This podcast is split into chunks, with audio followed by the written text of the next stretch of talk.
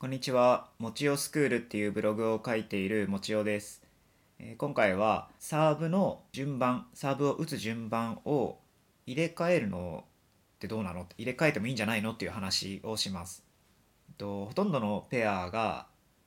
後衛が先にサーブを打って、で次に前衛がサーブを打つっていう形でプレーをしていると思います。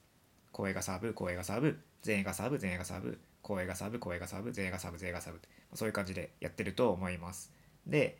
前衛が先にサーブを打つペアっていうのも、たまに見ますよね。例えばNTT 西日本の、水沢長江ペア、今はこのペアで組んでないんですけど、その水沢長江ペアってカットサーブが得意な長江選手が先にサーブを打って、でそれでダブル前衛の戦術を取っていたと思います。あとだいぶ前の昔のペアになりますが、増田柴田ペア、このペアも同じように多分柴田選手の方がカットサーブが得意っていうことで、柴田選手が先にカットサーブを打って、でそれでダブル前衛の形をしてました。こんな感じで前衛が先にサーブを打って、で次に後衛がサーブを打つっていう形でプレーをしているペアもいます。で今回はこの話じゃなくて、試合の途中でサーブの順番を入れ替えるペアってあんまいないよねっていう話をしたいんですね。どういうことかっていうと、最初は後衛からサーブを打って、試合をすると。なんだけど途中で、例えば3ゲーム目とか4ゲーム目とかの段階で、今度は前衛からサーブを打つようにするっていう風に、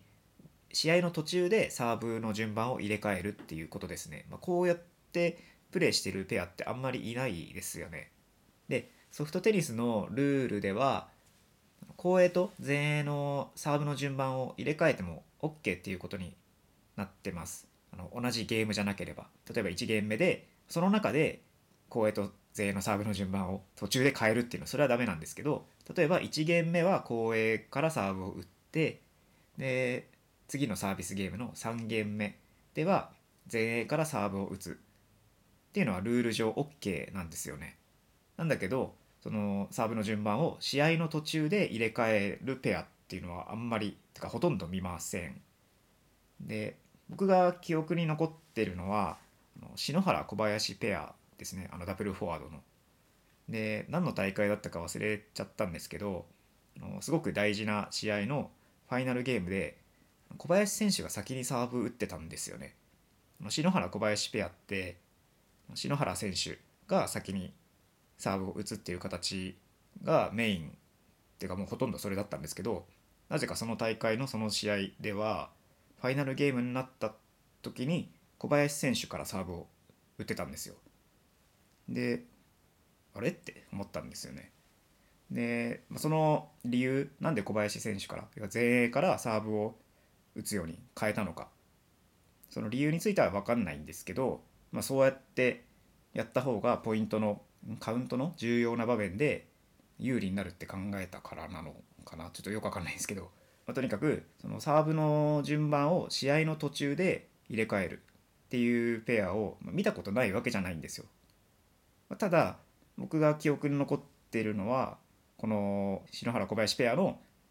試合だけで、ほとんど一番最初に打った順番通りでゲームセットまで続ける、そういうペアがほとんどです。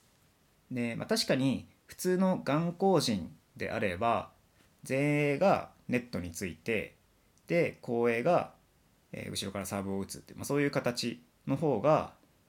強いのかもしれません。要は後衛がサーブを打って、で前衛が前にいるから相手レシーバーにプレッシャーがかかると。なのでその強い形を先にやる、つまり後衛が先にサーブを打つっていう風にした方が、いいから、だからわざわざ、試合の途中で前衛と後衛でサーブの打つ順番を入れ替えるってことをしなくていいのかもしれません。でも実際は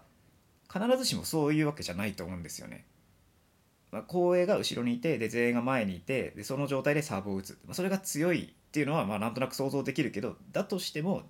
実は試合をやっていく中で前衛がサーブを打つサーブを全員がサーブを打って始まるプレーポイントの方が得点確率が高いっ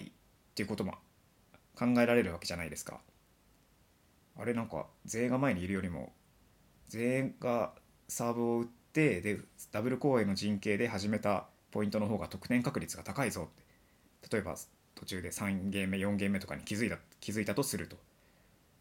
でそしたらそっちの方がいいかもしれないんだから、実はだからファイナルゲームでは全員が先にサーブを打つっていう形で始めるっていうのもありですよねって感じで、まあ、普通の眼光陣であれば前衛が前について後衛がサーブを打つっていう形の方が強いって気はするんだけど、でも実際のところそうとは限らないから相手によっても変わるし、その時の後衛のサーブの調子によっても変わるし、だからより勝ちやすい、より勝利に近づきやすい、戦術を取るために途中から前衛と後衛のサーブの順番を入れ替えてもいいんじゃないのって気がしています。あと他にもなんだろうな、例えばゲームカウント 2-0 でリードされた時ですね、こっちがゲームカウント 0-2 で相手がリードしてる時、その1ポイント目のレシーブって、まあ、相手からするともうリードしてるから、まあ、さらに勢いに乗りたいわけですよ、まあ、そうやって考えるペアが多いと思うんですよね、5ゲームマッチの場合で。だからゲームカウント 0-2 の1ポイント目でレシーブを全員アタックしてくる可能性って結構高いと思うんですよ、特にセカンドレシーブの場合ってなると、こういう場面ゲームカウント 0-2 の場面では後衛からサーブを打って、要は全員アタックされるチャンスを与えるんじゃなくて前衛からサーブを打つで前衛アタックっていう得点源を相手の選択肢から消すようにした方が、もしかしたら相手にとって嫌かもしれないですよね。まあ、こういうことも考えられると、まあ、こんな感じでいろいろ考えてみると、絶対に後衛が先にサーブを打った方が強いんだ、それいつもそうなんだ、いつも後衛から打った方が強いんだって言い切ることはできない気がします。だから途中で、試合の途中で3ゲーム目とか5ゲーム目とか試合の途中で前衛と後衛のサーブの打つ順番を入れ替える、その方がうまくいく場面もあるかもしれませんよねって感じで、まあ、そんなことを考えました。強い相手に勝とうと思ったら、なんだろうな、こうやってやるんだっていう、型にはまった考え方だけじゃなくて、こうやってやってみるのもいいんじゃないのかなっていうふうに柔軟な発想をするのがいいんじゃないのかなっていう、まあ、そういうことも大事なんじゃないのかなと思ったので、まあ、こんなことを考えてみました。はい、じゃあ今日も最後まで聞いてくださってありがとうございました。じゃあまたね。